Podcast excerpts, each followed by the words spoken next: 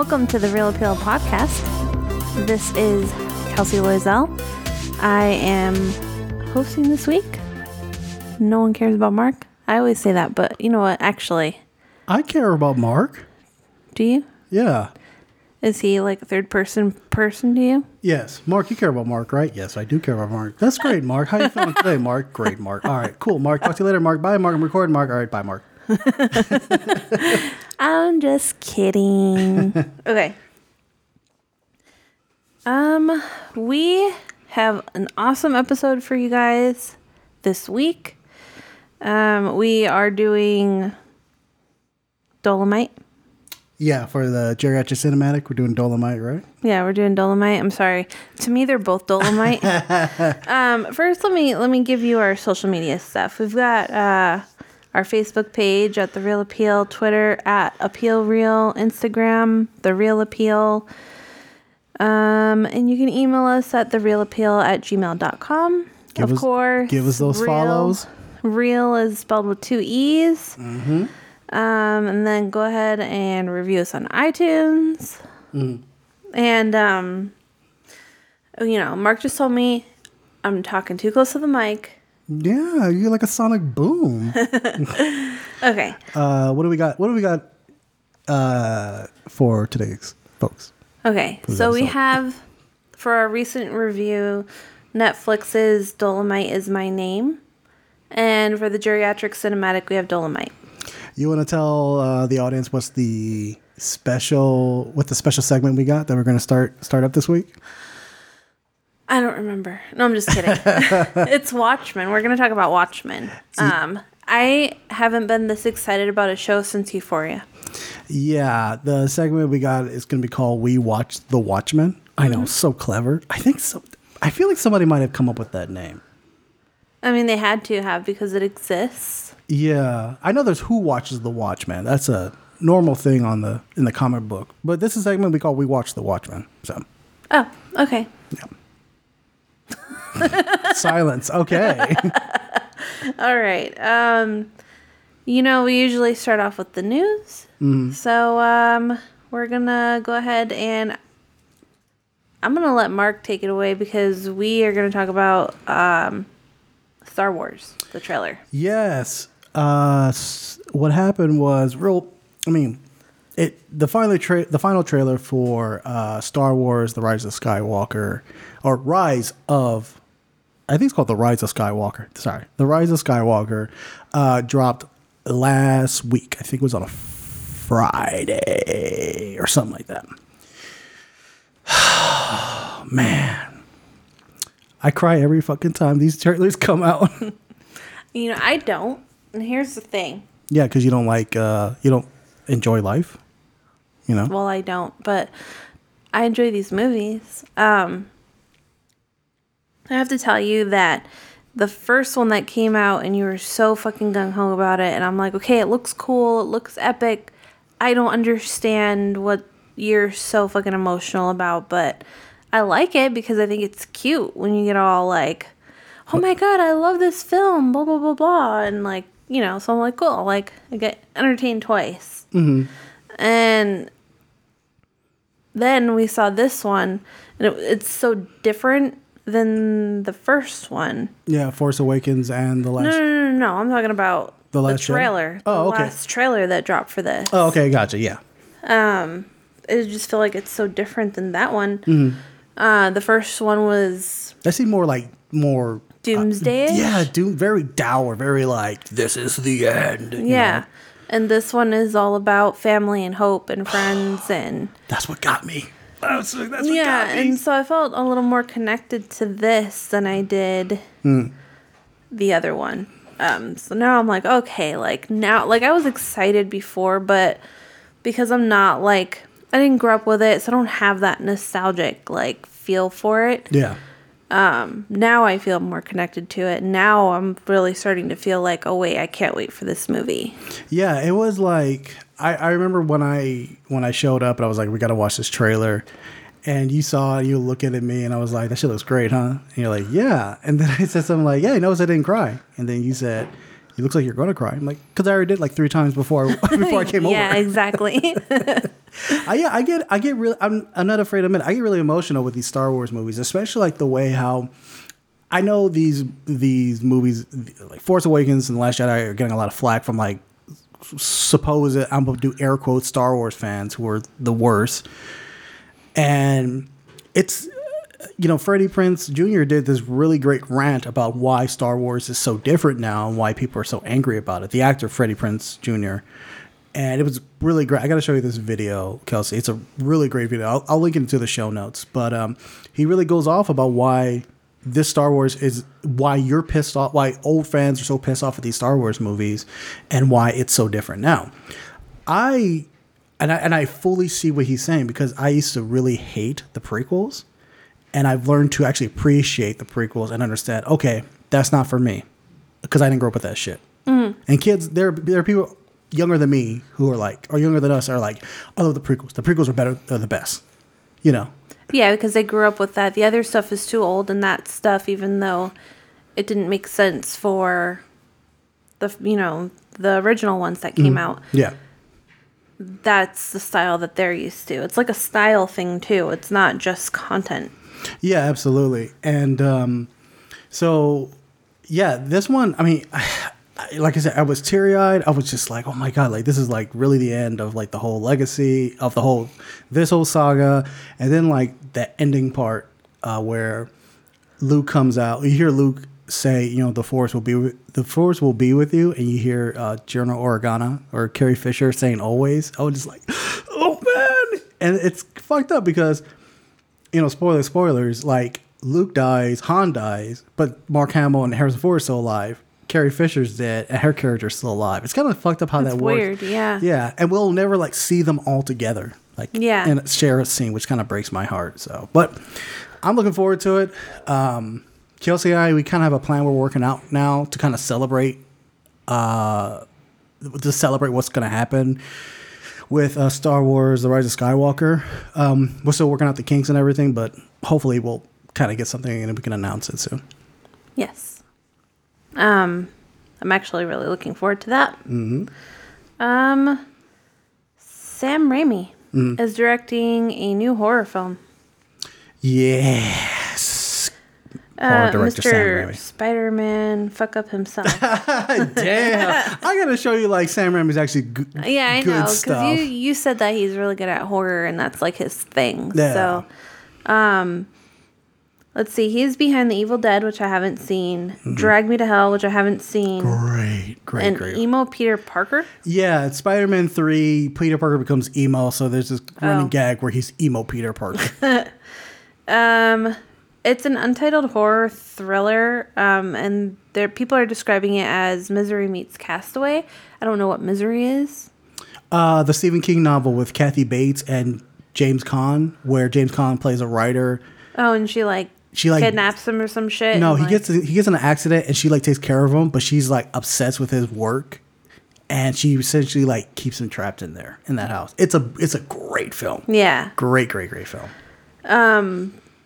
So he's going to direct the film based on a script by Mark Swift, or it's reported. I mean, we don't know how true it is. Yeah.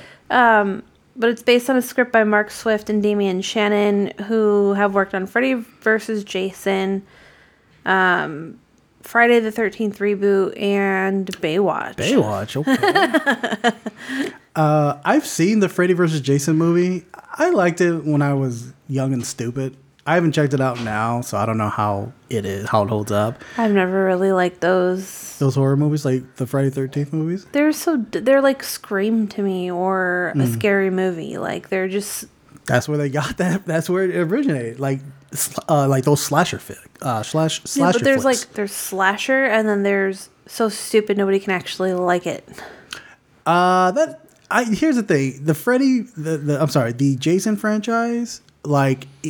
You find something to enjoy out of them. They get more and more ridiculous, like Jason invades New York and stuff, all this stuff. And there's like there's a Jason Goes to Hell, which is really good, really graphic, totally 90s graphic. And then the impeccable beauty that is trash of Jason X, where he literally picks up, he stuffs a whore in a sleeping bag and uses the body of that whore to beat the body of another whore.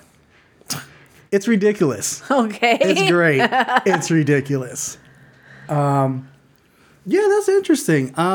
Misery means Castaway. If Sam Raimi's coming back to the horror genre, he's gonna knock it out of the park. That dude's so great at doing horror. I keep saying horror. Yeah, he's great at doing horrors. Yeah. Who isn't great doing horrors? Columbia Pictures, who also produced his Spider-Man fuck-up movies, is backing the new horror thriller. Okay, shit. You know, because I love you, you love me. Oh, my God. So, you know, everybody's asking for this. I don't know why it took so long, but they're making a Barney movie. Barney movie's in the fucking works. Via Mattel. The weirdest thing is Get Out's Dan Kluge's production company is going to push the sucker through. When asked Coulier what the fuck is he thinking, here's what he had to say. Barney has a was a ubiquitous figure in many of our childhoods. Then that's a guy on a motorcycle. Then he disappeared into the shadows. Left misunderstood. So mysterious. What happened to Barney, man? Yeah, we all wanted to know. We weren't singing songs about killing him or anything. Yeah. He continues, we're excited to explore this compelling modern hero and see if his message of his message of I love you, you love me can stand the test of time. What the fuck? Was he high when he wrote? When he's thinking about this? I don't know. I mean, I don't know. I know we've actually really wondered about Mr. Rogers and if that could be any good, a movie about Mr. Rogers. Not just a movie about him. Mm-hmm. Not just a movie about him, but like, just could a person like him have the same kind of pull that he did back then if he was here now? Yeah. Well, what kind of effect would he have on people, and would it change people for the better? I got you. Yeah, I'm sure you listeners out there grew up watching Mr. Rogers. If not, I'm sure you guys can understand why Mr. Rogers is still talked about to this day. I got a sense that even when I was young, even when I was a child, I always got a sense that he was talking to me and like my mother. You know, like he wouldn't talk to you like if you're a baby or if you're stupid. He talked to you like at your level. Like, you can picture him kneeling down to you and just being like, hey, what's going on? Mm. Like, that kind of soft thing. To me, Barney was just like, oh, hey, little kids, blah, blah, blah, blah. You know, it's just a kid's show. Like, it's not... Yeah. And then you told me something else about that I didn't know. It blew my mind. Who was on the show? A few months ago, I found out. I was like, oh, man, Selena Gomez was in the show. I didn't know that. And I was like, oh, yeah, I remember her. She was kind of cool, but... I kind of found her squeaky and annoying. Mm-hmm. And then as I was looking her up and realizing it, and then I saw Demi Lovato was in the same fucking show with her. Watch it. You know how, like, there's, like, that Mickey Mouse Club, like Britney Spears, Ryan Gosling? Watch it going to be, like, the Barney Club. All these actors coming up from, like, Barney shows and shit. I had a bit of a crush on that character. Who, Selena Gomez's character? No, Demi Lovato. Correct me if I'm wrong. Her character looked pretty dorky, right? Yeah. Yeah. Well, it's funny because she looked dorky, but at the same time, like, for me, she's just so smart. Like, she was really smart, and she wasn't awkward in her dorkiness. Like, she was, like, just, like, she was comfortable with herself. So I was, like, I really liked that. She was, like, my favorite one. Gotcha. That just ain't my thing. And if my daughter's like, hey, can we go watch this, Dad? I'll be like, no, have your uncle take you. What else we got? You need to talk about this one because he's your boyfriend that doesn't even know he's dating you. Are you sure? You want me to cover this? Yeah. My boo, I know you're listening, Edgar Wright, teased his latest film, Last Night in Soho. It's being reported that the horror, I can't say horror movie, there you go, has a mysterious time travel twist to it. Edgar Wright announced this movie back in September. The movie's shrouded in mystery. Nobody knows what it's about. Isn't it like done or close to being done? Yeah, I believe he actually got done with production. The only thing everybody knows is that it's a London setting. It's set in London, and there has been a cast that's confirmed. Who is it? Anya Taylor-Joy is in it. The Crown and Doctor Who veteran Matt Smith is in it, and Leave No Trace, Breakout, Thomasin McKenzie. That's the one from Jojo Rabbit, the one we were speaking highly about, the Jewish girl in the attic. Mm-hmm. I didn't know. I honestly didn't know Matt Smith or Thomasin McKenzie was going to be in the movie. No, but just because of Matt Smith, and now Thomasin McKenzie, because she doesn't have a recognizable name for me yet, but Matt Smith for sure. I love him. Yeah, that's kind of funny. I saw like this little clip on Facebook of Matt Smith, the Doctor, and it was like all the, these clips of him and all this kind of stuff. And I thought about it. I was like, you know what? He was a good Doctor. Like, I really did like him as a Doctor. So yeah, he was good because he was all the fun that you wanted him to be.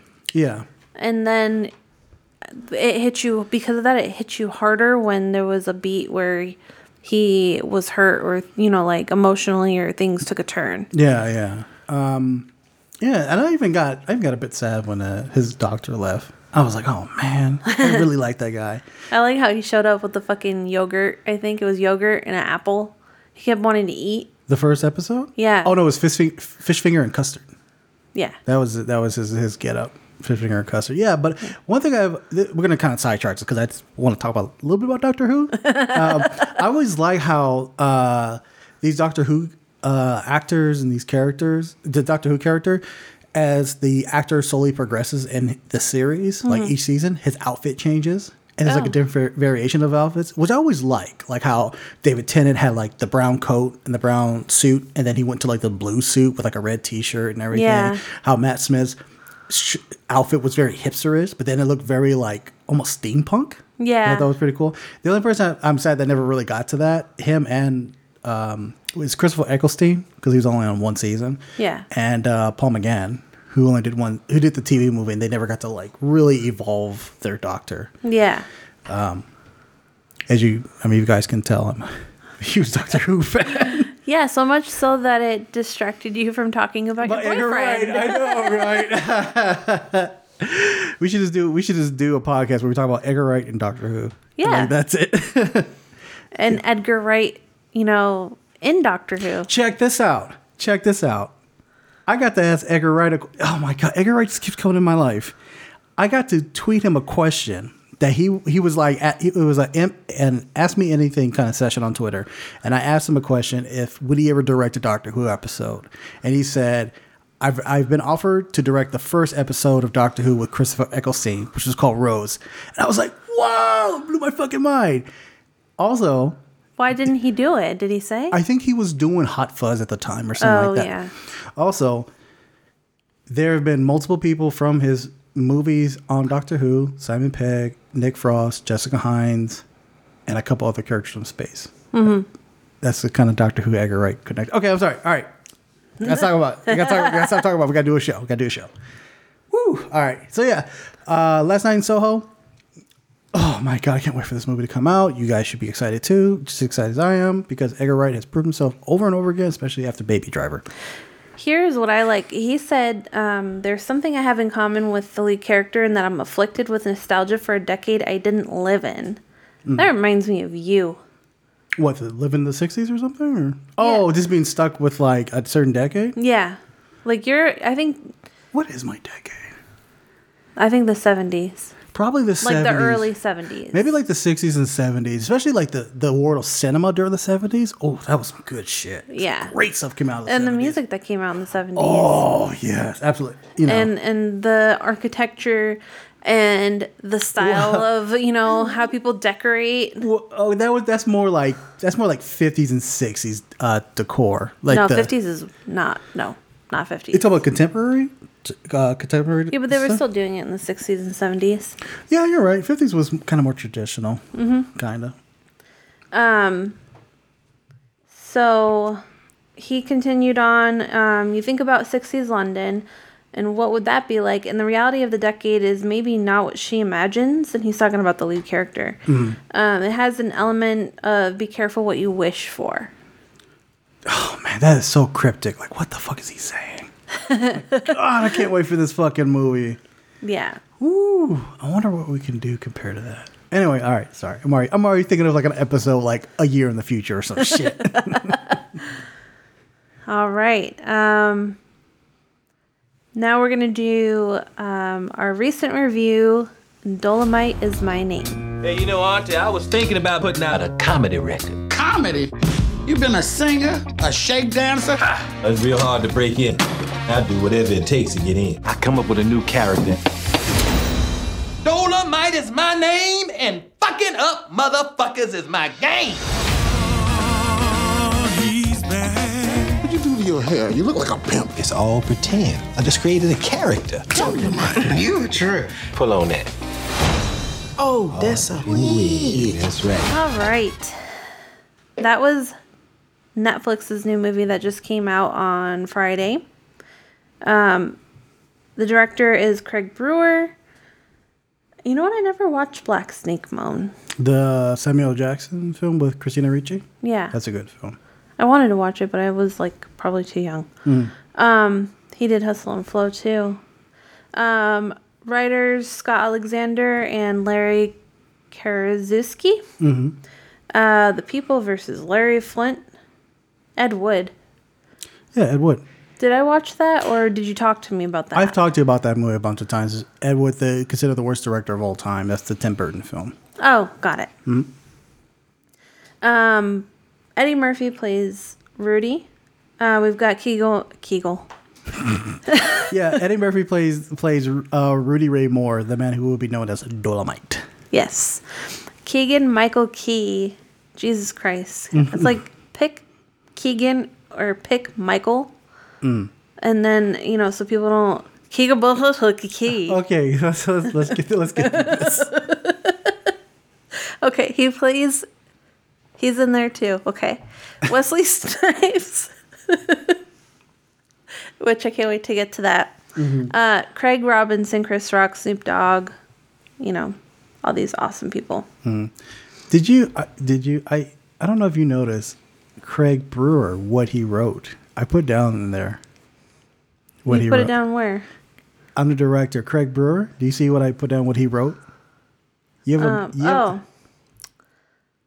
I saw, The Legend of Tarzan? Yeah. No, I saw that. You know what? I purposefully skipped over that shit. I put that in. I was like, oh, Kelsey notices because she fucking hates that movie. So what's the synopsis for Dolemite Is My Name? Eddie Murphy portrays real-life legend Rudy Ray Moore, a comedy and rap pioneer who proved naysayers wrong when his hilarious, obscene, kung fu fighting alter ego Dolemite becomes the 1970s blaxploitation phenomenon. Dolemite is my name. Yeah. So let's go. Do you want to do spoilers on this? Do you want to talk about without going into the spoiler section, or just want to say that to the side? Are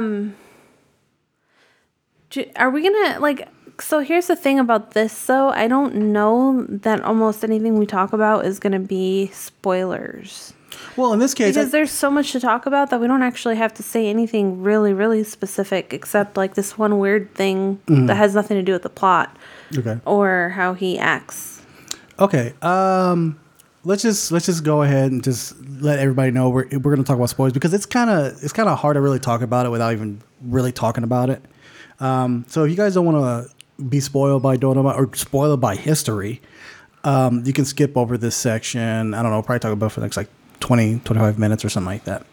You know, or we'll give you the time and then you'll know and you don't have to try to time it it's 25 minutes. Yeah. Okay, so Kelsey, I mean, you've never really got into the world of black exploitation films. I've grown up watching that. What did you think of Dolemite Is My Name? I caught you laughing at parts that I had no idea what the fuck you were laughing at. Uh huh. I don't know. I thought it was okay. Really? I thought you were laughing pretty hard, too. I was laughing at the ridiculous shit, but I wasn't like... I wouldn't say it was a good movie. Mm-hmm.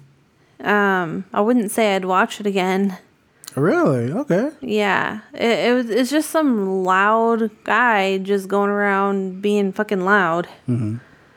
Dun, ta-da. It's a movie. I don't agree with that. I would actually rewatch this movie. I thought it was so good. Really? I enjoyed the fuck out of it, especially the acting. I really enjoyed that acting. Especially from Eddie Murphy and from Wesley Snipes' character. Yeah. I like how you're just like, yeah, okay. Look, Eddie Murphy to me is like a guy who... I don't feel like he can switch up his acting that well. And I haven't seen him in anything that wasn't kid-friendly. Mm-hmm. Oh, you saw him in 48 Hours? Yeah, that was barely like... And he was young, mm-hmm. and he was cooler in that one. And this, it's like I hear Chris Rock every time he talks. Like, he's got like this young, whiny-sounding voice, mm-hmm. and it just takes me out of the character. I think because that's what the character was like. Randy Ray Moore was pretty wild like that. So I think that's why he was really trying to embody that character. Rudy Ray Moore also had a real man's voice. He didn't have like... That is true. Didn't sound like he breathed in helium before he was acting his fucking parts. Yeah, but that's Eddie Murphy's voice. I mean, you can't really knock him, knock down points because that's just how his voice is. It just, okay. I feel like Rudy Ray Moore in his role, without giving too much away because we have a section for that already, is like a bigger dude. Mm-hmm. He's just, it's like they stuck a little fucking twig into his fucking role. Like, okay. Like, okay, cool. Eddie Murphy's funny and he's a black guy. Sure, he could play him. I thought he played him well. Given that he wasn't matching maybe the same size as Rudy Moore, I think he kind of looked like him too, except like his eyes weren't. I don't think he looked like him. I don't think he sounded like him. I don't think he had the same physique. Mm. I don't think that he embodied him at all. I didn't feel the same kind of energy from him. It was like a different energy. Yeah, like everything was different. They just like stuck a random black guy in there because everyone knows who he is. Yeah, and like you people who are listening who are just like, what does Kelsey know about Rudy Ray Moore? We did watch Dolemite before watching Dolemite Is My Name, so she can kind of have a reference to compare the two actors, so she's kind of got an idea of she has an idea of what she's talking about. So I just kind of want to throw that out there before people are like... I also do recommend that you watch Dolemite before you watch Dolemite Is My Name. Yeah, I'm so glad we did that, and I'm sad that we didn't actually find the full version because we found one that was edited all weird. Yeah, we'll get into that in the geriatric part. But yeah, so that's kind of my gripe with it. Well, just how Eddie Murphy was? Just Eddie Murphy. He didn't fit, so it took me away. It took me away from the film. Okay, so besides from your gripe with Eddie Murphy, what did you think about the rest of the film? Like everybody else? What's her face? Divine Joy Randolph? Yeah, she plays... she is so goddamn beautiful. Yeah, she plays Lady Reed. Yeah, she was amazing. I actually want to see a movie based off of her and see what she did after Dolemite, like hers, or what led up to.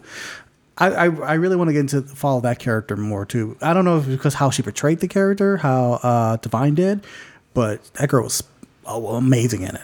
She was great, and I know I've seen her in other things, and she can play serious and she can also be funny. I know she's a comedian. Mm-hmm. I feel like Wesley Snipes' character, I feel like... His character was great, but go on, please. Fucking loved his character. I was doing my laundry, and my alarm went off. Uh-huh. So we stopped the movie, and I was like, he's so fucking weird. Mm-hmm. And you're like, who? Wesley Snipes? And I'm like, yeah. And then I'm like walking towards the door, and I'm like, you're going to kill me. And Mark's like, why? And I'm like, I didn't know that was Wesley Snipes. I was like, what the fuck? Yeah, she didn't know that was Wesley Snipes. Okay, the girl, Divine Joy Randolph, she was in This Is Us. That's why you might have seen her. As who? Tanya. I don't know. You're more familiar with that show than I am. It's probably in a later season. No, she's in the pilot. She's in the pilot? Yeah, she's in the pilot and a few episodes in 2016. So I don't, like I said, you're more familiar with that show than I am. So, obviously not. I don't know. I felt like all the other people were good. By the way, Wesley Snipes, the way he was playing his character, I swear to God, he would be a great Jack Sparrow. No. Why not? No. That was weird. Jack Sparrow. Jack Sparrow is it's Keith Richards. Like Johnny Depp has said, Jack Sparrow was based off of Keith Richards. Wesley Snipes. I think he just did that character. Derval Martin. I don't know about that guy's like how he was in real life or anything like that. So, but like, I really like how Wesley Snipes did something differently. Something different. The only time he's ever actually really done anything different with his acting, other than being like a tough guy or like trying to be funny or whatever, is Tu Wong Fu, where he played the drag queen. But seeing him in this movie, I was just like, damn, that like Wesley Snipes, like you can tell he was having fun while doing the role, and he was like, let me change it up a bit. And he can act. Yeah, like you forget legit. That he can fucking act. Yeah, because, he can legit act. That's because we mainly see him in action films. Plus, he gets made fun of so goddamn much. Yeah, because of fucking his whole tax problems and shit like that. And his not wanting to fucking open his eyes and shit. He's got an ego on him. What did you think about the guy who played Theodore Tony, Titus Burgess? He was the other guy. He was the really big guy, right? No, that's Craig Robinson, the other guy. The one who was handling the money. What guy? Okay, there was Mike Epps. There was Mike Epps, who was the comedian. Uh-huh. And then there was Craig Robinson, who was supposed to be the singer. Uh-huh. And then there was what's his name? Oh, I remember. Yeah. Because you said like, oh look, he's transitioning. He was a very fluid character because I thought he was because he became more and more feminine, and then he would go back to a little more masculine. Yeah. So then I was like, oh, he's not transitioning. He's just being whoever the fuck he wants to be on any given day. Mm-hmm. Which was really cool. But he's kind of weird. Isn't he in like Parks and Rec or something? No. He's in some comedy. He's in the Unbreakable Kimmy Schmidt. He plays a drag queen in that TV show. He's known for being gay and feminine and stuff like that. I think he took some of how his character is in Kimmy Schmidt and kind of put it in that role, but didn't make it too feminine. Mm-hmm. But I like the fact that like they don't make, because there are scenes where he kind of comes off kind of gay. But they don't really like make fun of it. They don't like take their time to poke at it or anything like that. Well, no, because then some of the other characters too were like that. Like who? I know there was some. Well, fucking Wesley Snipes for one. He came off as somebody who was drunk all the time and high, and gay. Maybe we don't know. Like closet, or at least a Freddie Mercury type. Yeah, probably. Where he's like he likes men and women. Mm-hmm. What did you think of Keegan-Michael Key as Jerry Jones? I didn't even think he was Jerry Jones until you pointed out, because I was just like, oh, that's funny who he is. And you're like, that's the guy from Dolemite. I'm like, oh, I see. Yeah. Totally see it.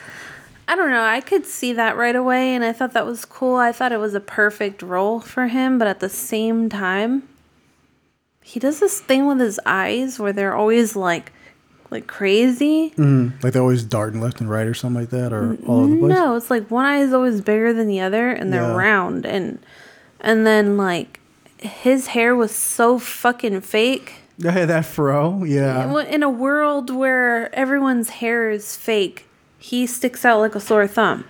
Yeah, absolutely. Even Eddie Murphy's wig that he would put on looked more authentic than what Keegan-Michael Key's wig looked like. Even that mustache looked really fake. Yeah, exactly. Yeah. It looked like they really fucking just glued that shit on. Yeah, for real. I did like the story. I did like the progression of the story, mm-hmm. and how they displayed how Rudy Moore was very what's the word I used last night? He's very resourceful. Yeah, he's able to. That's one thing I really like about this movie. They show him hustling, to do comedy, hustling to make those records, to sell the records, to get the deal, to do the records, everything like that. I really like how they really showed how much he was able to put the movie together with his own money, and how people were just like, "This, you can't do this. It's not gonna be done." I honestly thought it was gonna go a different way. How so? Because he tried to become friends with the homeless guy, mm-hmm. which is basically where he took. Yeah, the Dolemite character. Yeah, he took the Dolemite character from this guy, and he recorded him and all of his friends, and they were all talking about all kinds of shit. And then that's where I thought it was gonna be this guy caused problems for him too, because he was upset that he took it or something, or he kept going back and stealing more shit from them. Yeah, it was going to come back and bite him in the ass or something that. Yeah, and it never did. Yeah, that's true. I honestly thought they were going to go that route as well. I'm glad they didn't. I don't know the whole story about that, if the guy ever came back, or if what they conveyed was true, on how he kind of took this persona and shifted it to his liking. But they found ways for Rudy Moore to kind of they gave different mountains for Rudy Moore to climb over, the fact that they complete the movie and how no studio wanted it at all. Mm-hmm. They didn't want to take it. It was an uphill battle the whole time. Yeah, exactly. But it wasn't disheartening in any way, mm-hmm. Which is good, because sometimes you get to a point where some films really try to drive it home, where you're like, oh, this was really hard for this character, and they kept coming after this problem, and then you finally get to the end and you're like, Jesus Christ, I need to take a nap. Yeah. And this one wasn't like that. Yeah, this movie had a lot of black positivity in it, and without it being unrealistic, like a Tyler Perry film, mm-hmm. they were oh, these people are struggling, but they're having fun while doing it.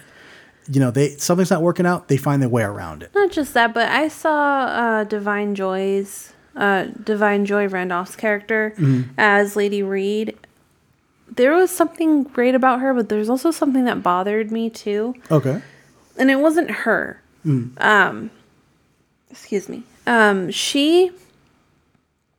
She played this character who was really strong. She didn't take shit from anybody. Yeah. Before you continue, I want you to tell the audience how Rudy Moore met her, how they introduced her character, which we were cracking up when we saw that shit.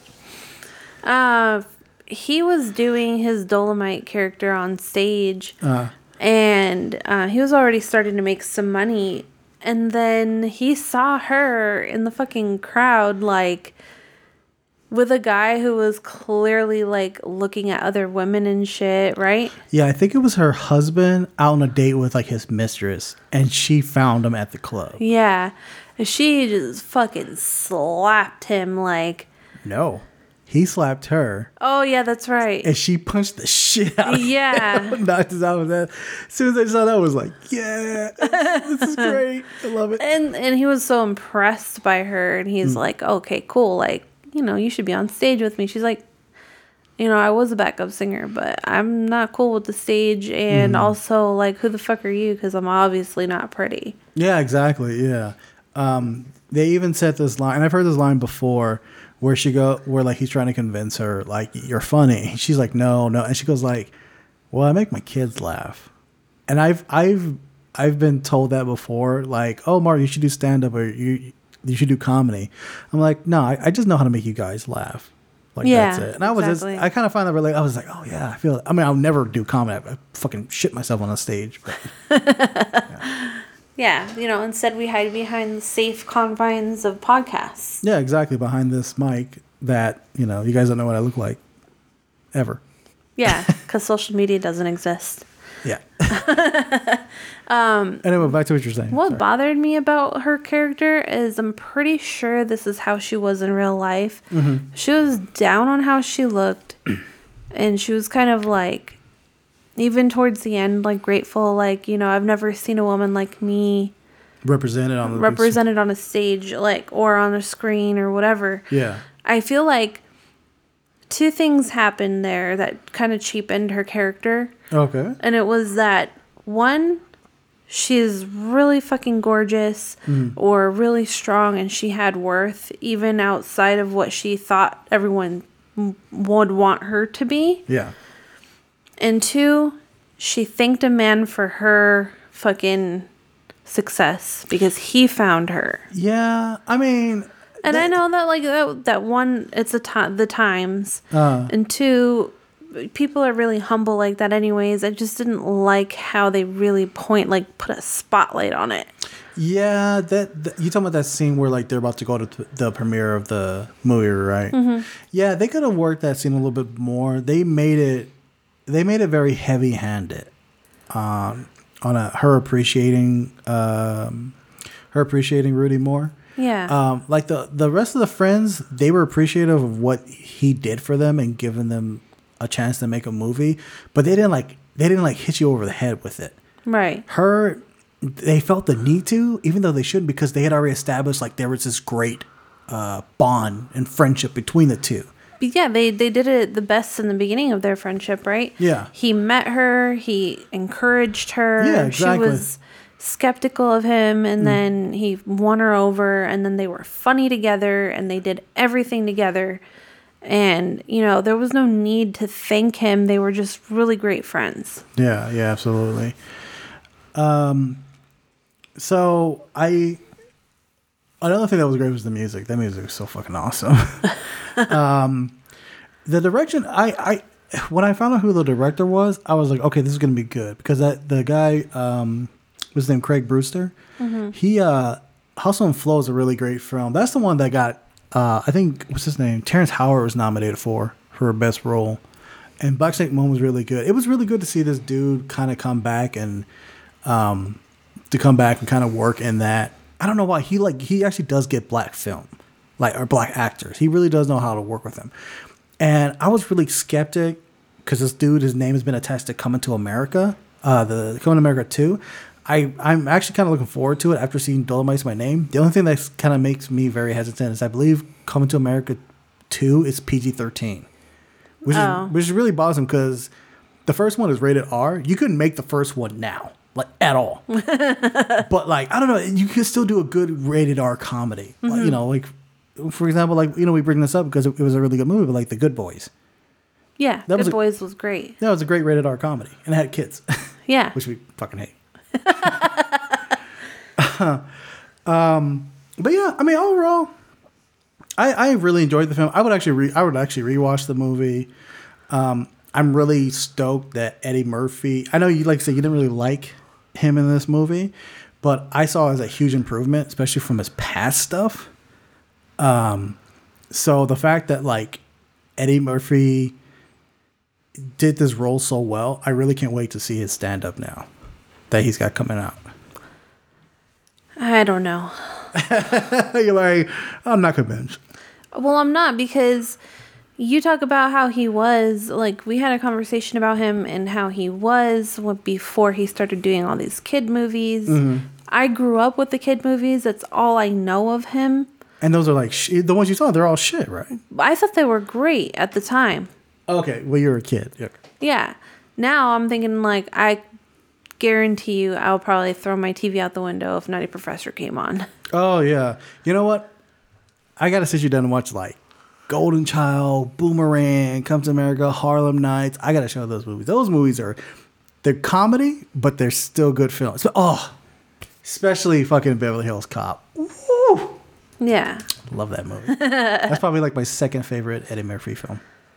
So we had through all those films, and now he did this film, and it's just like I can't get past his voice right now. Okay. He's got to convince me, and he hasn't done that. Like, this film did not convince me that he's capable of anything other than a squeaky voice and, like, a really feminine hand movements. Gotcha.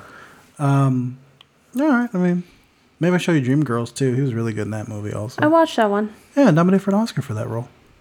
I don't remember him in it. Oh, well, he's in it. Yeah. Yeah. He's in it. So, any more thoughts on the movie? Nope. All right. We're gonna do we watch The Watchmen.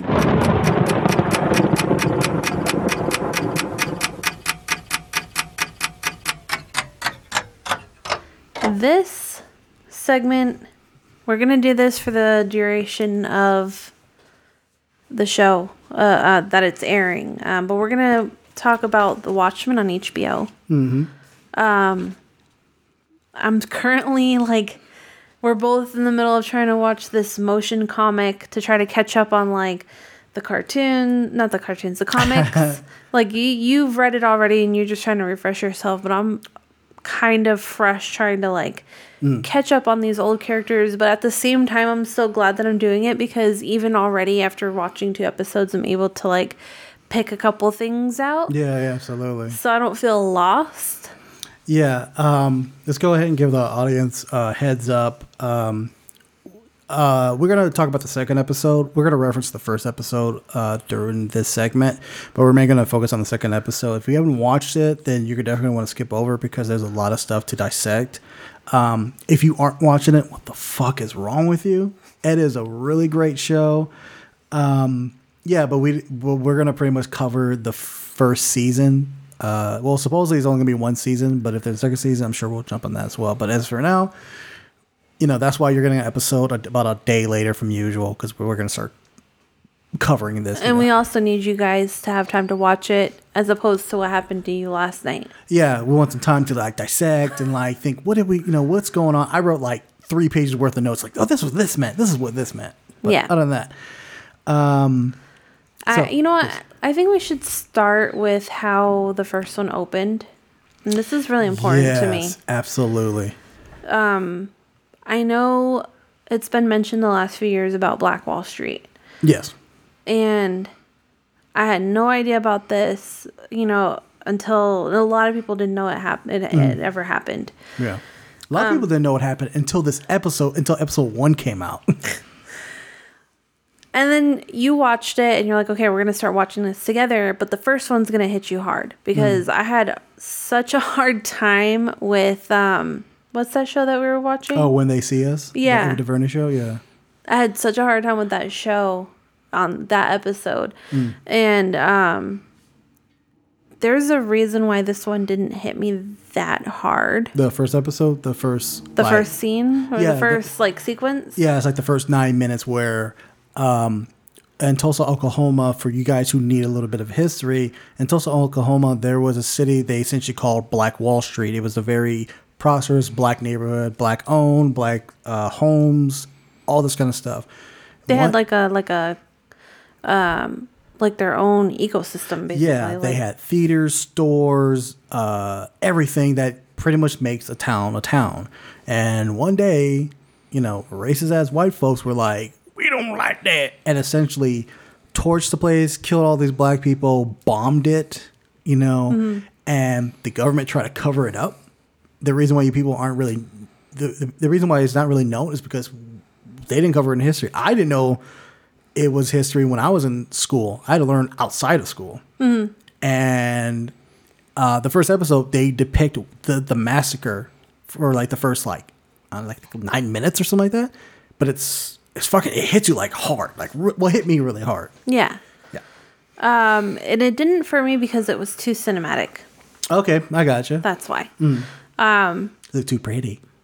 It was too pretty. It wasn't.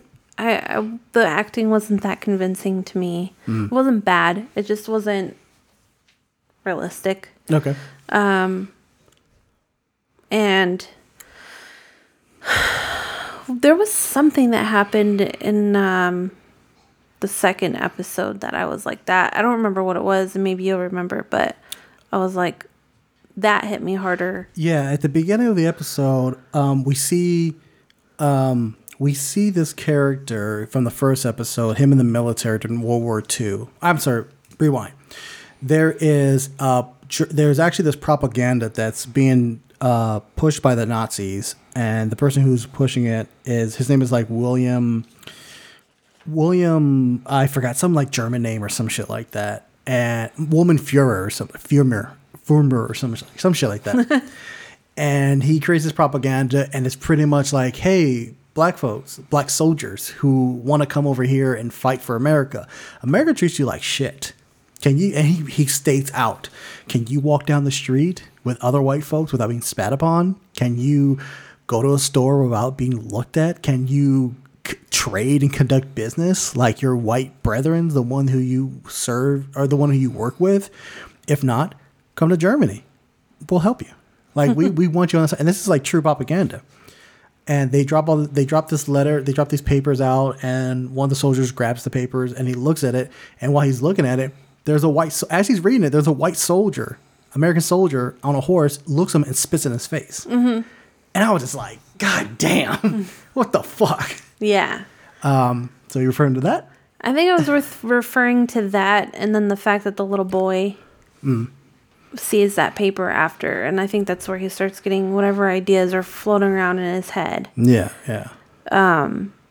That was more real to me because that's like, you see how black people are treated on a daily basis, how people will try to pull on their heartstrings, like, oh, you're not treated right, we'll treat you better. But of course, over there, they're like, no, if you're not white, you're not worth shit, you're going to die. Yeah, exactly. So they're flat out lying. Yeah, exactly. Which, actually, you know what? No, I'll hold that back, because I have a theory about that scene and what it means for the character. Okay. But let's go and tread over the second episode a little bit. Okay. So yeah, Don Johnson's character dies. He's hung. There's this mysterious character, this black dude who's played by Louis Gossett Jr. He meets up with Regina King, and he pretty much tells her, "I'm the one who strung up your boss." But he's like, she's like, "You're like 90 years old." He's like, "No, like I'm 102." Yeah, he goes, "I'm 105, and you curse too much." Yeah, like that. And he's in a wheelchair, and he's like, you know, I strung him up. She's not believing him. So she like she goes to this method of like trying to find out who he is and everything, all while at the same time. She's trying to avoid this. She's trying to act like she was unaware of his death, Don Johnson's death, when she gets called. Mm-hmm. And over like a series, like he eventually tells her, you know, there's skeletons in your closet from your character, from Don Johnson's character. I can't remember his fucking name right now. Judd Crawford, thank you. And she later discovers a Klan's outfit literally in Judd Crawford's closet. Yeah. Which I remember you had a theory about. You saw that coming. I did see it coming, cuz in the first episode they like linger on a picture of like maybe him with his father. Mm. And his father's in a cop suit and everything. And he's wearing like a plaid shirt. Yeah, a plaid shirt, which is... But he looks very country, yeah, right? And if the plaid shirt is kind of... We've been seeing the plaid shirts as almost like an outfit for the 7th Cavalry. Yeah. The Rorschach terrorist right-wing type group. Exactly. He's... Like, you see that picture, and then people are alluding to the fact that maybe he has skeletons in his closet or whatever. Something's not right. I mean, the guy is, like, doing drugs almost in front of her children. Yeah, yeah. You know, like, yeah. He hides behind the wall, but, yeah. I mean, like... Yeah, and I actually like... I like the fact that they showed that Regina King's character, Angela Abar, her character is so tied close to Judd Crawford so much that after she finds the Klan outfit in his closet, she brings it to the old guy, and she's like, "You put that in there." Like, yeah. Even though it's like it's in his fucking closet, and that shows how close she was to that character. She won't even fucking believe it, even though it's spelled right in front of her. Yeah, well, they've been through a lot together, and it's really strange. I hate it when they do this, and it's not because they do it bad or it's bad for the story, but I hate it when you get attached to somebody because they're cool and, like, other people trust them and, like, you have all of these things that you know are going to happen. You want someone to, like, hold your hand through it, kind of. Mm-hmm. And then you find out that person, one, he dies, and two, he's fucking trash. So then you're like, okay, so like your heart, like for, I don't know if other people experience this, but movies are like real to me sometimes. Yeah. And I get really emotionally invested in them and it hurts. Okay. So like that's painful for me. I think that's a sign of good writing. If you get emotionally invested with a character like that. I think it's also kind of a sign of who I am, because a lot of people watch movies and they don't. Yeah, they just don't get it. They don't get as emotionally invested as I do. Okay. I feel like her character is really strong and I love that. Oh, there's like a role reversal we were talking about too. Yeah, like, yeah. She's this character that she's a cop, and cops are kind of bad. They're not bad, but like people don't like them, and they get killed if they know that. If other people know that you're a cop, you're gonna end up dead. Yeah, they reveal what was what's called the White Knight, which was a like a time attacked carefully choreographed attack on 40 cop homes to kill their family. And now they have to hide their identity, because if you see a person on the street who's a cop, they're afraid they're going to get shot. Right. Which was kind of proven in the first episode. Right. Yeah. Do you think it's interesting because of what's going on now with cops? Yeah, I've heard people arguing that they don't know if David Lindelof is trying to have us sympathize with the cops or not. And I think that we'll get more of an idea of that later on, because at one time you kind of do want to sympathize with the cops, but then you see how they say fuck the law themselves, and they are like holding people without their rights, and there's like beating the shit out of them and all that kind of stuff, and rounding them up almost like the Gestapo. Yeah, which I think is kind of I like how Lindelof is going back and forth with that. He's going back and forth, but at the same time, like I feel like there's not that much different than that. And what's going on now. Yeah, absolutely. Yeah. It's the absolutely. Same thing. Like, you want to trust cops, but at the same time, like, can you really? Like, yeah, like there are times where you want to really sympathize with the cop because they put their lives on the line. But then you hear a story of, like, I don't know, some woman who thinks she's in her apartment just firing off shots at a guy and he gets killed right in his own apartment. Yeah. Oh, something, or like, oh, some guy, he didn't kill anybody, but he beat the shit out of like a little kid who's black, and then he's like, "Oh, I'm gonna quit before I get fired." Yeah, exactly. You know, I mean, it's obviously is a commentating. It's commentating on our current state. Yeah. It's funny. There was an article that came out. I can't remember who wrote it. It might have been Vulture. Had said that fans of Watchmen are saying that the show is too political. Oh yeah. And they seem to forget that the comic book is very political. Yeah. So those people are idiots. But yeah, I mean, it's a political show. I mean, it's a topic that's, it's what is it? Art imitating life now. Politics always has made good TV. Yeah, if it's done right. Yeah. Always made good TV. I mean, if you want to think about A Few Good Men.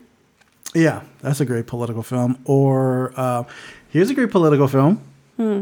Captain America: The Winter Soldier. That's an espionage film. Yeah, but I don't think people think of espionage as political. Oh, I mean, even the topic of surveillance and trying to prevent crimes trying to prevent crimes before they happen it kind of speaks now. No, I know it does, and I'm not saying that that's not political, but I'm just saying when you talk about politics, people usually think about how someone will come up with policies and how clear and present danger. Yeah, and then how people try to do shit behind your back to get those policies done. Gotcha. All the King's Man or the President's Man, the Robert Redford and Dustin Hoffman. I don't watch that one. It's a good one. That's a good political film. It's always made good TV, so I don't understand.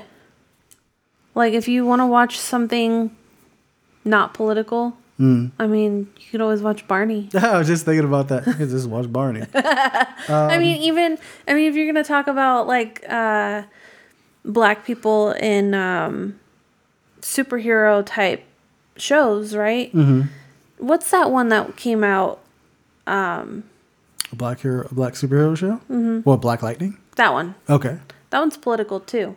That is political, yeah. I haven't watched that show. I've heard certain episodes where they actually cover like police brutality and stuff like that, but they want to make it realistic. Yeah, they definitely cover like there's a lot of real stuff in there. Yeah. So, I don't know. I think that they just don't want to watch something they want to watch something mindless. So like, Let's go ahead and run away from today's problems because you know that helps everybody. You want to get into the mystery of the show, kind of have our thoughts and theories and what meant, stuff like that. This is why I'm glad we watched at least some of the motion comic. The motion comic, yeah, because there's this really weird character that at first I felt weird about, and I kind of liked that old man, the one in the mansion. Yeah, yeah. Oh, the Jeremy Irons character. Yeah, it's been rumored or hasn't been confirmed, but supposedly he is Adrian Veidt, the guy who was one of the Watchmen, who was one of the Minutemen, who essentially put the plan in order to kill 3 million people to stop nuclear apocalypse. They've been toying with the idea that this might be Adrian Veidt. There's been small hints. There's actually a theory I heard that makes a whole lot of sense about that character. But I'll get into it after you talk. Sorry. He has this man and this woman. They're real young. Like his servants, yeah. Maybe like 19, 21 years old, something around there.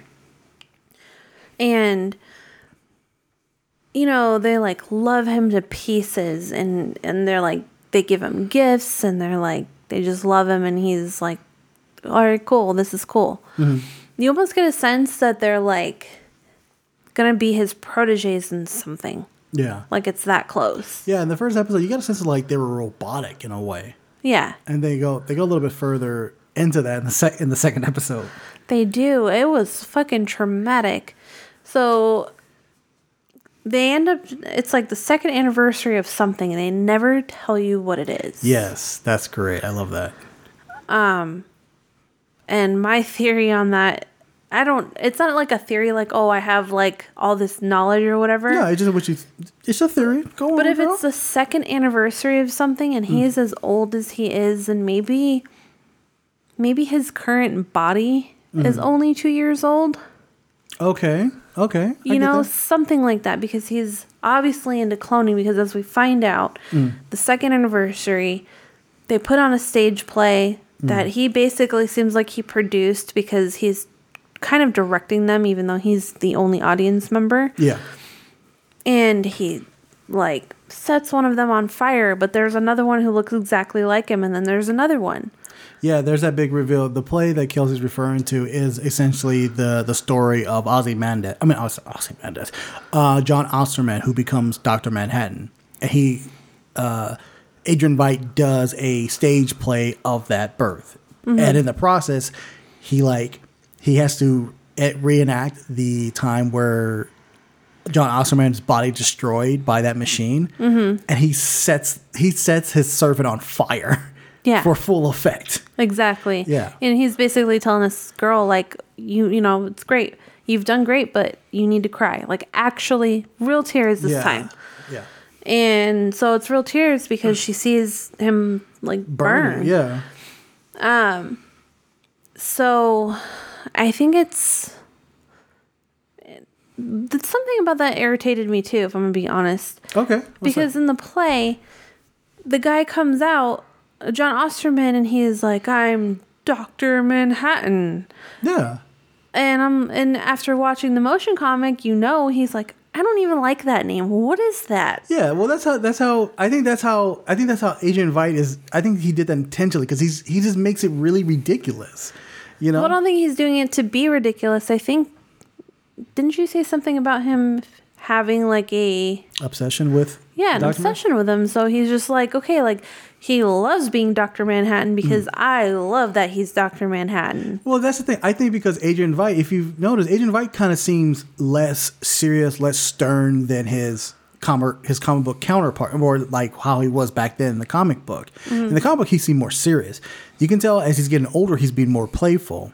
You know, so I think that's why... Well, I think it's just mostly because he's losing his mind. That could be possible, yeah. And this goes into your clone theory, correct? Yeah.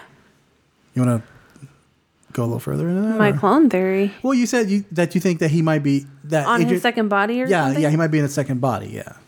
Or not in a second body. It could have been like his fifth body, but only 2 years into whatever body this is. Yeah, okay, I got you.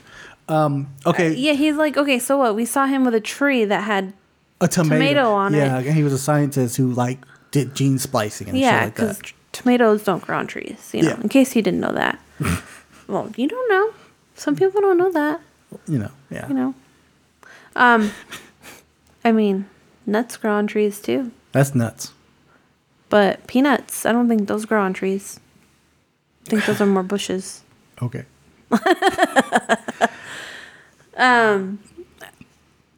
So it's like one of those things where you kind of know, okay, if he is gene splicing and all this, then maybe he did something to himself to prolong his life. So I've heard a theory of that scene, actually of that whole plot. So they baked a cake. In the first episode, they baked the cake and it's like happy anniversary, right? Mm-hmm. And then when we come back, they do the happy anniversary again, but now it's 2 candles. Normally on an anniversary, a year goes by, right? Mm-hmm. And also, if you can tell, his demeanors kind of change. He has more of an attitude, and to the point where he's almost insulting his servants. And it takes time to get that play together, them to act it out, to practice, and all this rehearsal, right? Mm-hmm. So I had to agree with this person. I believe it was on... slash daily. I forgot which one on that show said it, but they said there has to been a certain amount of time that went by. So what we're seeing in the Adrian Veidt story is not taking place at the same time as the story with Regina King's character. Mm-hmm. So we are kind of getting maybe a flash forward or a flashback or some point we're not seeing. The timelines are different, right? Which I think I think that's a pretty valid theory. In regards to that, one thing they want to this episode kind of covered was the idea of who is the Hooded Justice. Hooded Justice, for you guys who haven't read the comic, was considered the first vigilante or superhero in the comics. He's like this very tall, very strong, muscular man who supposedly might have been this bodybuilder, this German bodybuilder by the name. Oh my god, I can't find the name. Oh, that's the guy's name. Okay, Mueller. The guy's last name was Mueller. Okay. Mm-hmm. Not the Mueller report. Yeah, not the Mueller report. Yeah. So the German bodybuilder's last name was Mueller. The guy who wrote the propaganda, his last name was Mueller. Okay. So I have a theory that the character, the old black guy, who we later find out his name is Will, who is. Angela Abar, Regina King's character's grandfather. Mm-hmm. Side note. Remember she was on the phone and they said, oh, Will, you have 2 ancestors and 2 descendants. Mm-hmm. And then he says to her, oh, your father never told you about me. There has to be another sibling, like an uncle or aunt that we're not seeing yet. Yeah. So I think that's going to come back later. And he tells her, I want to tell you where you come from. So the character Will is wearing the same colors as the Hooded Justice. Mm-hmm. Red jacket and a black kind of shirt. The Hooded Justice wore a red cape, black shirt, and he wore a noose. Okay. This is where I think he is the Hooded Justice. The character, George Mueller, could have been obviously a fake name or whatever that Will created. Will was known to have that propaganda paper. Mm-hmm. And on it says, protect this boy from his father. Yeah, right? Look after this boy. Yeah, from his mother. His mother wrote that note on the back of it. No, the father wrote the note of it. Because remember, the father's the one who got the paper. The mother. Okay. Okay. So, let me just get my ducks in a row before I start going into this shit. I think he's the Hooded Justice because the Hooded Justice was known to kind of side with Nazi propaganda, like Nazism. And you can tell Will might have, as grown up, reread that propaganda over and over and over, and maybe thought, "Oh, these Nazi people knew what the right, they were looking out for me. Mm-hmm. So maybe that's why he carried that German persona. He carried that German ideology, that Nazi ideology. And the news is him taking back what was essentially seen as like a lynching. You know, the noose is related to black people being hung. Mm-hmm. So he probably could have took that and be like, no, I'm going to represent this. I'm going to take this back. I'm going to be the hood of justice. And he did say that he can lift maybe 200 pounds. Mm-hmm. So maybe that's also leading to the idea that he could be hood of justice as well. Except hood of justice was white. We don't know that. You could see it around his eyes. That's an easy distraction. Well, no. That's a depiction. That's the actor playing the hood of justice. They never said if the Hood of Justice was white or not. Oh, okay. Yeah, that American hero story. So they're probably trying to distract you with that. Exactly. And I mean, it seems more likely that he might be Hood of Justice because, you know, he could have had the Nazism. I mean, because if you think about it, if you're a black person who's displaced in America and you hear a story, especially at a young, impressionable age, and you see this propaganda, you're like, this is the way to go. But he sees that and he's like, well, maybe these Nazis had they had the right idea. Mm-hmm. So it could be possible that he kind of carried that ideology and wanted to do the German accent to like throw people off or something like that. Especially with the trauma that he went through losing his parents the way he did on Black Wall Street. Exactly. And there's even his character that when he was a kid, he was watching the old film. Mm-hmm. Who was based off of Bass Reeves, which is a real character, real history, the first actual black sheriff. Mm. That character, Bass Reeves, captures the fake sheriff, okay, and brings justice to him, right? Mm-hmm. He supposedly he kills Judd Crawford. The fake sheriff brings justice to him. Yeah. So that's what I'm thinking. Like he looked at that character at Bass Reeves for the inspiration to be the Hood of Justice, tapped back into it to kill Judd Crawford. That's just my like I said. It's just a theory.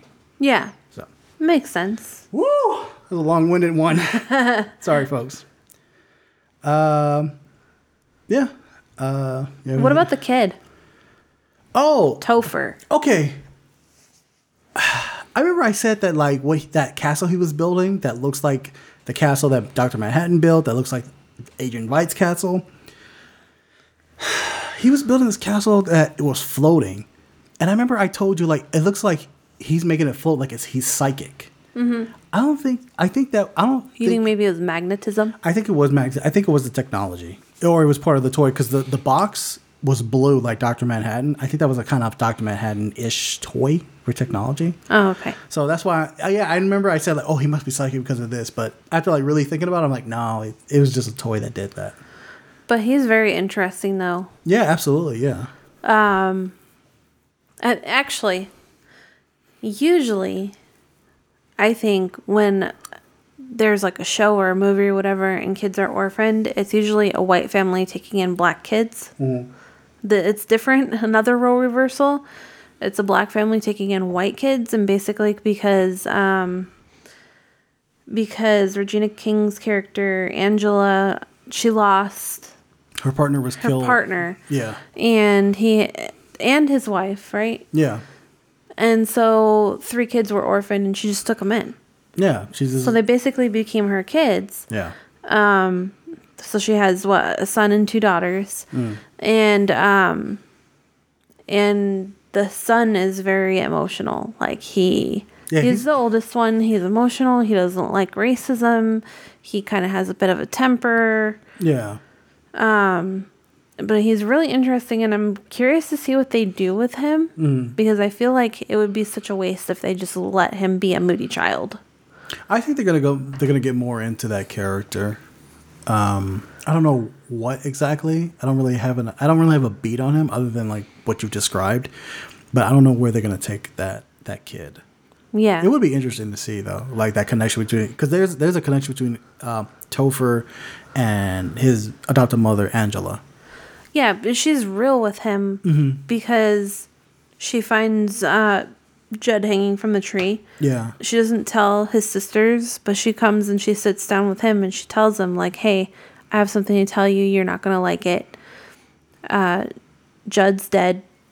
I found him hanging this morning. Yeah, she says something like you and I. She says something like, you and I have a connection. Like, you and I know that life isn't ice creams and lollipops. Yeah. And then he's like, your uncle Jed is dead. He's like, what? And like, psh, like he gets his anger and everything. Yeah, but no, he took it well. Mm-hmm.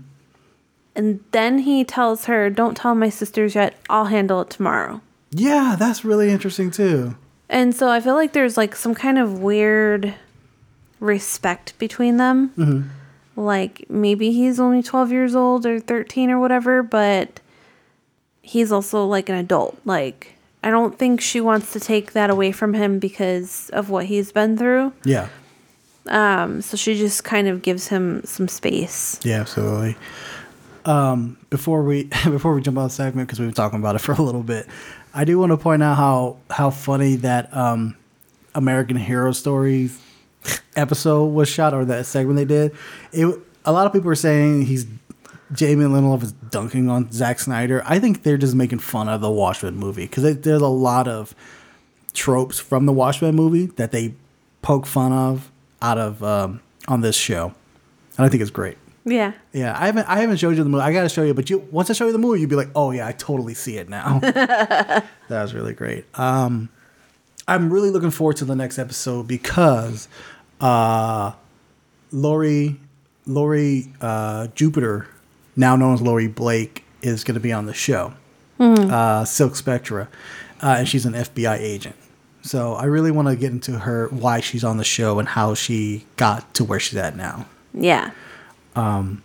I had heard that they do kind of talk about on the HBO website, like for Watchmen, they do kind of give you an idea of what happened to her and Dan Durberg, I think, is Night Owl.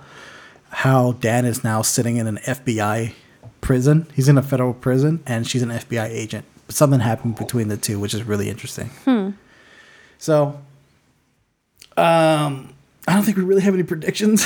Because the show just goes way all over the place, but it's really interesting. It's hard to predict because it's not the same as the Watchmen comic. It's like a spin-off. Yeah, so it's hard. Yeah, you can't really predict. You can kind of try to figure out where the characters are going to go, but I mean, they make a lot of connections though. Oh yeah, like if you guys haven't read the comic, or at least do what Kelsey and I are doing and kind of like watching the motion comic that's on YouTube, do yourself a favor and do it, because even after I read the comic like years ago, after rewatching the motion comic, I was like, oh shit, completely forgot that happened. Yeah. So, but it's a great catch up. A little tired there. All right, geriatric cinematic. We are going to cover Dolemite. Damn, look like my women is on time. Babe, I could show warm you up. No shit, baby. I can dig it. Dolemite is my name, and fucking up motherfuckers is my game. Breathing down your neck. Damn! Damn! Girl, this motherfucker's got rhythm, haven't you? I've got an all-girl army that knows what to do. They'll box as hell and practice kung fu. All right. It was directed by Derville Martin. I don't never know how to pronounce people's names when they have a... Derville Martin. His name is Derville Martin. It was written by Jerry Jones and Rudy Ray Moore. Of course, Rudy Ray Moore and Derville Martin.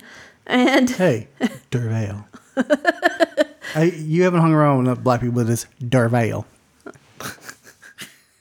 Go on. Jerry Jones and Lady Reed starred in it. Mm-hmm. The synopsis is, after he is released from jail, a pimp takes on the criminals and corrupt police officers who framed him in the first place.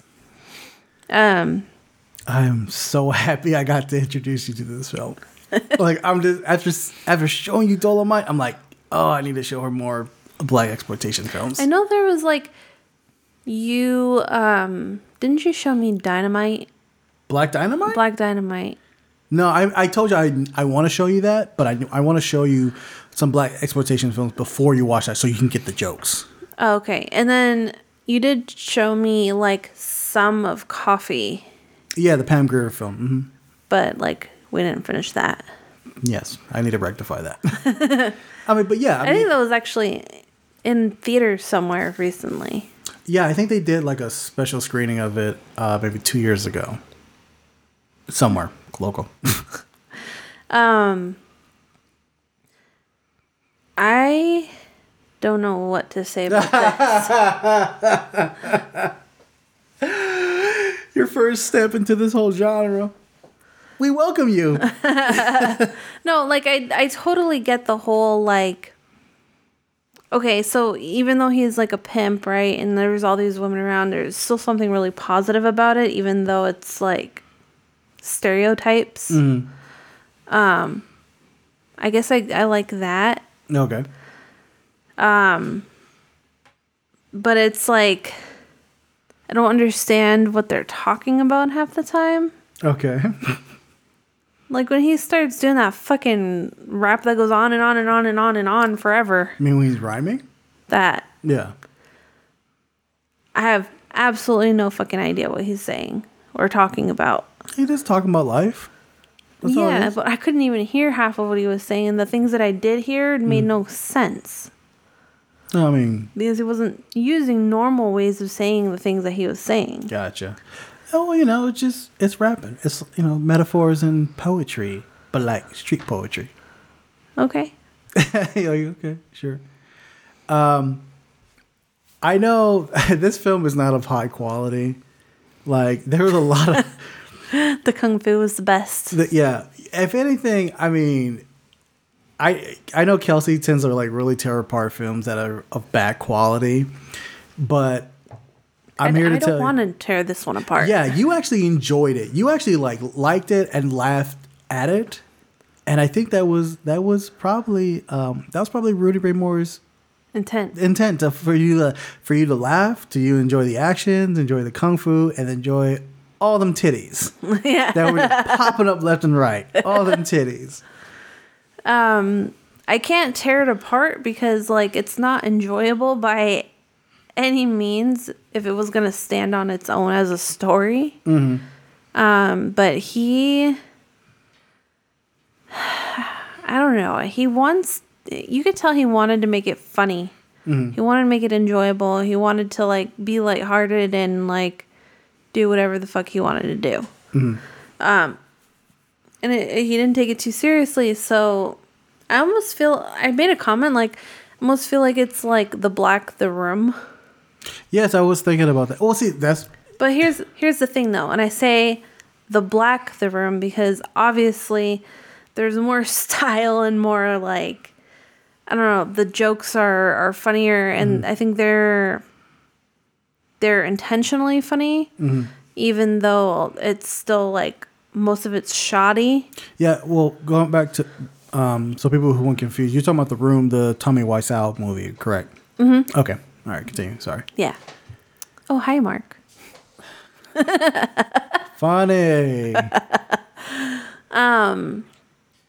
So I don't want to put it down and say that it's like it's like The Room because that guy put a lot of money into a really shitty movie and people just make fun of it, and he actually was trying to be serious. Mm-hmm. This film, he was trying to be really good at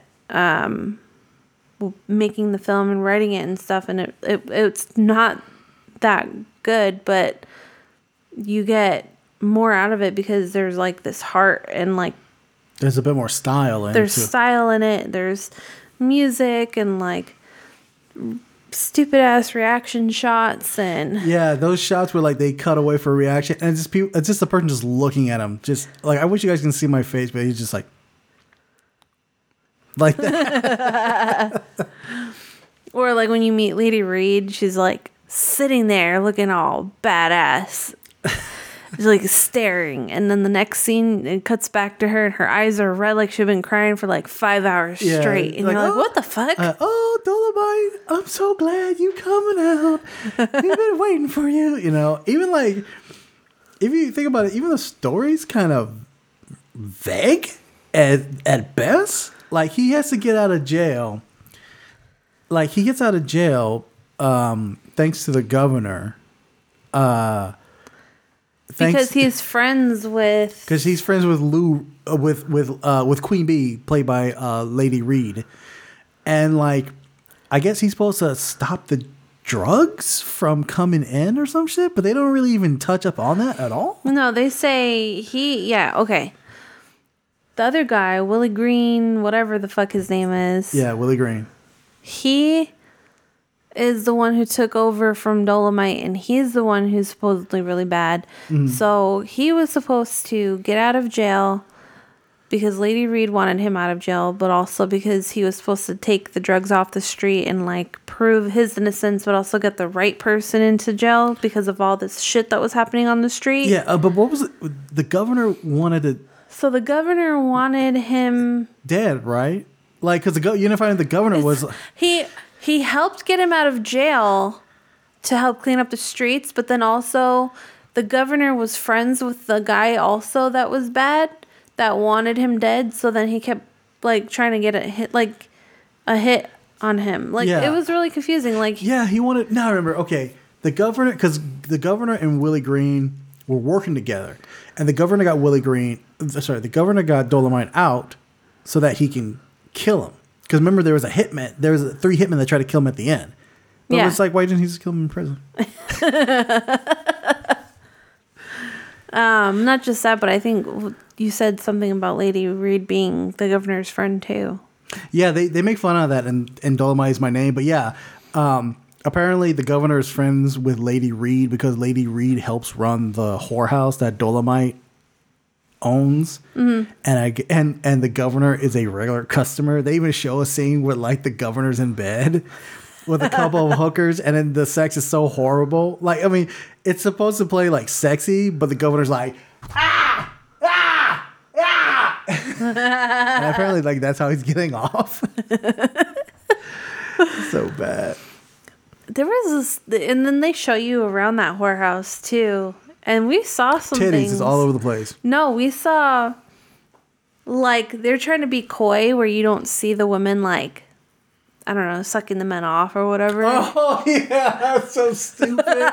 Yeah, like, when one of the cops comes through Dolemite's whorehouse, there's, like, a couple prostitutes, like, massaging a guy's butt. Oh, yeah, massaging his butt or... And, like, a guy getting a BJ from a hooker, but, like, he's in a steam box, and you hear her head... You see her head bobbing up and down, like if she's, like, headbanging or some shit like that. It looks really bad. Yeah. It's, like, comically bad and everything. Also, the coloring... Mm-hmm. Like, you can see Dolemite in the backseat of the car, and all you see is his eyes and his teeth. Yeah, that lighting was horrible. That lighting was so bad. Like the scene where the cops are chasing down the car that Dolemite's in, mm-hmm. and then like Dolemite gets out of the car, and the girls park the car. Dolemite gets out of the car to ambush the cops, but the girls only move the car up like 5 feet and park, and the cops come out and they're like, you know, the camera. Where is he? Yeah, and the camera's like an exterior shot looking inside the car, but the lighting's so bad you can't see inside the car because they don't have the correct lighting. Yeah. And he's like, "Where's Dynamite? Oh no, Dynamite! I'm sorry. Where's Dolemite? Where's Dolemite?" Even though the dude's head is in the car, like, "Where's Dolemite?" But then, like, Dolemite comes out with his machine gun, just like blasts them. He's holding it perpendicular to his body, right? So it's straight out. It's not up. It's not down. It's straight out. Yeah. And the bullets are hitting the guy's feet on the ground, like making him dance. Yeah, yeah. And like... Or he's like pointed off to the left. Yeah, and like the guy's to the right. Yeah, like I remember there's even a part where like Dolemite... There's a great shot where Dolemite's holding the machine gun and you can see the shadow of the camera. Oh, yeah. And the camera operator just like sitting right there. I was just like, man. I thought you said the director in the director's chair. I think it was either the director in the director's chair or it might have been the camera operator and the camera, because, you know, cameras back then were like huge. They had like seats right on it and stuff like that. So I think it might have been the actual camera. But I mean, it's shot bad. But that's what I love about blaxploitation films. They are shot guerrilla style. no permits or anything like that. Whatever money they can get, whatever friends they can get to do it. But like, there's a certain level of like love that you can tell these people got into these films. Yeah. You know, even like the bad ones, like this one, Black Caesar is, it was kind of a bad film, but it's a great Black exploitation film. Even like the Pam Grier films, the Shaft is a really great film. Shaft is actually like a professionally made Black exploitation film, but that's really great. I like the fact that the lead, Rudy Ray Moore, mm-hmm. is a non-attractive man at all. He's like fat. He's actually pretty ugly, but he like plays this guy who like gets all the women. Yeah, like, all of them. Like that. Remember that sex scene? Oh yeah. Yeah. Where he's like, they're like kissing, but he seems like he's like. They look like they're wrestling. Yeah, but like light wrestling, like kind of pushing each other. And then comes like the horrible edit. Apparently, like they stopped because they had sex, I guess. Oh yeah, well no, because I think we got the edited version, right? Because there was something in Dolemite Is My Name, I'm like that didn't happen in the movie, and then come to find out we got an edited version of it. But no, like remember? Okay, so the part where Dolemite's having sex with that one girl, it was like one of his prize girls. Mm-hmm. And then like how they had the how the sex scene was very, I want to say realistic because it's so comical. It's so realistic where he's like making that like his O face where he's like and all that kind of stuff. And like it seemed like the lady, her wig, she's like her head's being pushed into her wig. Oh, okay. I know what you're talking about. Yeah. No, they barely started talking in that scene. Uh-huh. And I was laughing already because her wig was so flat in the back. It looked like she had been laying down all day. Yes, exactly. Well, she probably was because it is a whorehouse, but like it just looked bad. It looked bad all around. Did you ever get, even though there's a lot of like filler, did you ever get a sense of like slow pacing in the film? Yes. Okay. I didn't really feel like the movie like slugged along because I think it seemed like there were so many times where the edits or the dialogue was so bad it was like comical. Well, especially when you get to the club, right? That was slow. No, I thought that club scene was actually not too bad. You're talking about like the whole dancing scene and everything, right? Well, some of the dancing was fine, but it was like the reaction shots were like kind of lukewarm and like he was just talking forever and like there was the most interesting person was the fucking drummer with his weird fucking bowl cut. Oh, that was in the mayor's house. Oh no, I think that was the bass house. I think that was the bass player. I think that was with the bowl cut. Yeah. So we got to talk about some of the action, though. All right, so let's do the action scene in the crack house. Mm-hmm. I'm sorry, it wasn't crack house. It wasn't crack at that time. It was heroin house, where like that dude seemed like that dude was talking to Dolemite forever. That part just kind of seemed like, what the fuck is this nigga saying? Mm-hmm. And then like the cops come in and they shoot him, and when the drug head gets shot, he like jumps into the bed. Onto the bed, yeah. Yeah, then comes like this horrible fight sequence between Dolemite and two of the cops. And he's like, wasn't he making like a silly ass face? Like he was almost taking a shit. Yeah. Well, all of his faces during the whole thing was like that. Yeah, even while having sex. Yeah. So yeah, like I said, there's a few action scenes that actually they come up as really funny, but you got a sense that like they did it like out of love. And then comes the greatest action scene near the end at the club. So Dolemite and Willie Reed, there's this big confrontation. Willie Reed, you know, the drug dealer that took over his territory, took over his club. It was Willie Green, sorry. That wanted to take the club back from Dolemite. There's this fight scene where Dolemite's girls who are like karate experts, kung fu experts, they're fighting Willie Green's man. All chaos and pandemonium. And Dolemite has a conversation with Willie Green. And he like punches him in the stomach and like apparently takes out his intestines, which was unfortunately was not in the edited version we saw. I gotta find the unedited version. He takes out his intestines, and that's how Willie Green dies. Oh, and then what's his name comes in, the Jerry Jones character. Uh-huh. He comes in, he's like, "God damn, Dolemite," and then shoots him twice. Shoots Willie Green twice. And then he's like, "Now it's off you and on to me." Yeah. What happened to the governor? I remember there was a car chase scene, right? Yeah, I don't remember what happened to him. Holy shit. I'm just like, because the editing was so bad at that point that it jumps and jumps and jumps, and then all of a sudden you're in a kitchen with a chef with a hot pot. Yeah, and then like that after like Willie Green dies, that's when it jumps back to the governor, and like that's when he's with the hookers. And one of them was Dolemite, was one of Dolemite girls. Mm-hmm. And I guess the governor kills Dolemite girls. And there's now I remember, what's his name chases ass down? The cop, the Jerry Jones character, chased him down. Oh, okay, now I remember. The chasing down. I think that dude dies in a car accident. And then there's that hitman scene with Dolemite in prison. Mm-hmm. And then like Dolemite kills those hitman, and like that's the end of the movie. Like Jerry Jones' character is like, "Dolemite, what are you gonna do after this?" And then freeze frame. That's it. Credits. And that's the end of Dolemite. So yeah, I mean, I know we're jumping all over the place, but the movie's kind of like that. It just jumps all over the place. Yeah, exactly. So Kelsey, what did you? Now you've got your. Oh wait, no! I have to tell you. Uh-huh.